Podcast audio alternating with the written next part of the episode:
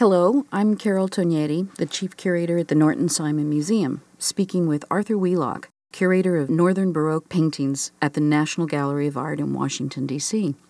Beginning in November of 2008, the National Gallery is sharing with the Norton Simon Museum its captivating work, A Lady Writing by Johannes Vermeer.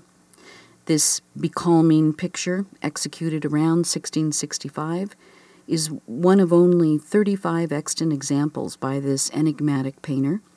It is on loan to us here in Pasadena from the National Gallery of Art through January 2009, and it inaugurates a series of special loans of an art exchange program between the National Gallery and the Norton Simon Foundations. We're delighted to welcome this precious painting to Pasadena and it's our great pleasure to be speaking with one of the field's foremost scholars of Vermeer's life and work, Arthur Wheelock. Arthur, thanks for being here to talk about this lovely contemplative painting.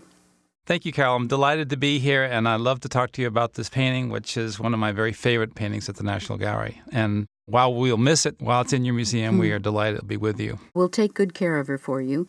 I can understand why it's your favorite painting.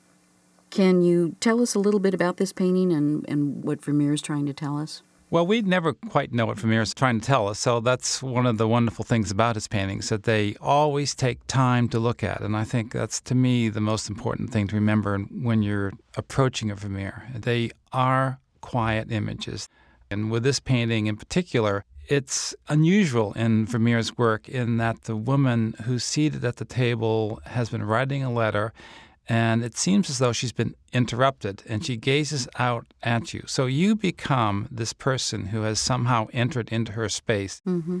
And she looks at you with these wide open eyes. And if you take the time to look back, you find you are entering into this wonderful visual dialogue with you and the sitter and this wonderful, soft, oh, slight smile on her face that warmly welcomes you and engages you in that dialogue itself. It's, it's an extraordinary experience. Letters and Dutch paintings generally have to do with love and relationships between people. And the gaze on her face certainly suggests a loving relationship, so that would also be consistent.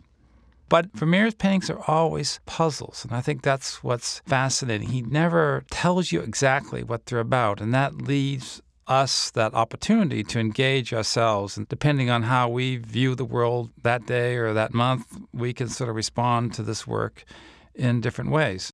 Can you tell us a little bit about who this sitter might be? Well, I wish I could tell you. I would love to know myself.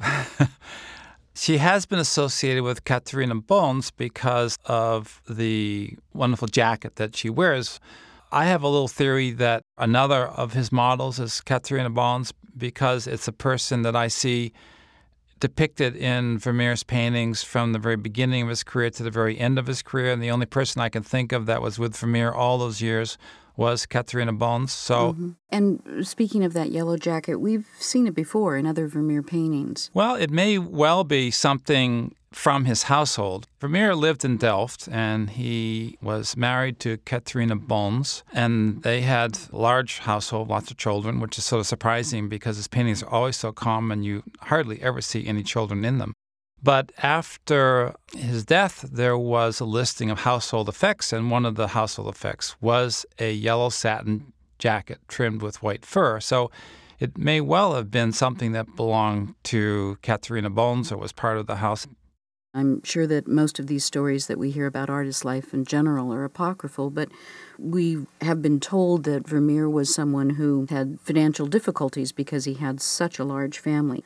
We've also heard that he even traded his paintings for food staples and bread, for instance, to bakers just so that he could feed his family. What what do you make of all these stories that have been handed down to us? Well, the problem with these stories is that they sound so good that you sort of want to believe them. But in fact, we have very little information about these things. So far as I know, Vermeer was very successful as an artist until the very end of his life. The story of the baker has to do with the fact that one of the people who was a baker did own Vermeer paintings. Now, did he buy them or did Vermeer trade bread? I think it's more likely that he bought it. I don't really believe Vermeer was trading his paintings for bread.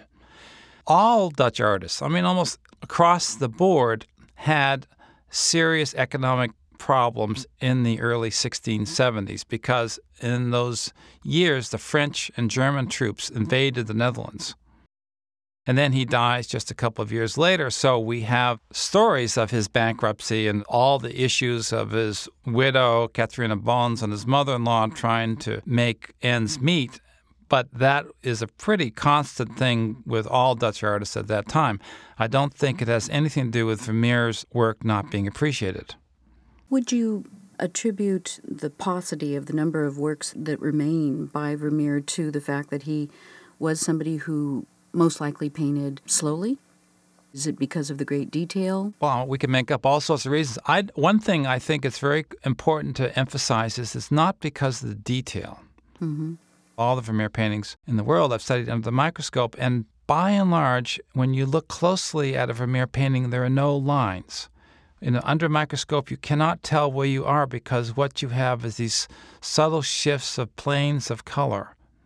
And it is just suggestion of detail, suggestion of form. Uh-huh. If you look at the fur of the jacket, it's sort of silhouetted against the back wall. His edges are so soft and undefined. The pearls are all undefined. It's just a very suggestiveness of form. The yellow jacket is only really yellow on the sleeve, and yet you think of the entire jacket being yellow. So he is playing with these optical effects of focus and unfocus, of light and color that allow your eye to kind of rest in certain places that he really wants it to rest.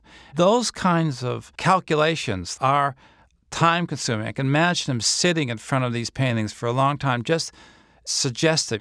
But he thinks through these compositions. I mean, this everything in that painting is horizontal to the picture plane. The tabletop, the jewelry box, the folds on the table, the pearls, all horizontal with one, ex- one or two exceptions. And that is the angle of the chair and the sweep of the fold that's on the blue tablecloth. These are ex- just a few exceptions to kind of open up and give movement within the composition. He's a classicist. Vermeer, he takes away all the spatial references, time references, so that we see this woman could well exist in our world as well as the world of the 17th century. Well, beautifully put. It's almost like we've been able to look at an x ray just through your words. I thank you very much, Arthur, for taking the time to talk to us. Needless to say, we're very uh, excited about uh, having this picture here in Pasadena. Well, you're so welcome, Carol. Great pleasure. Thanks.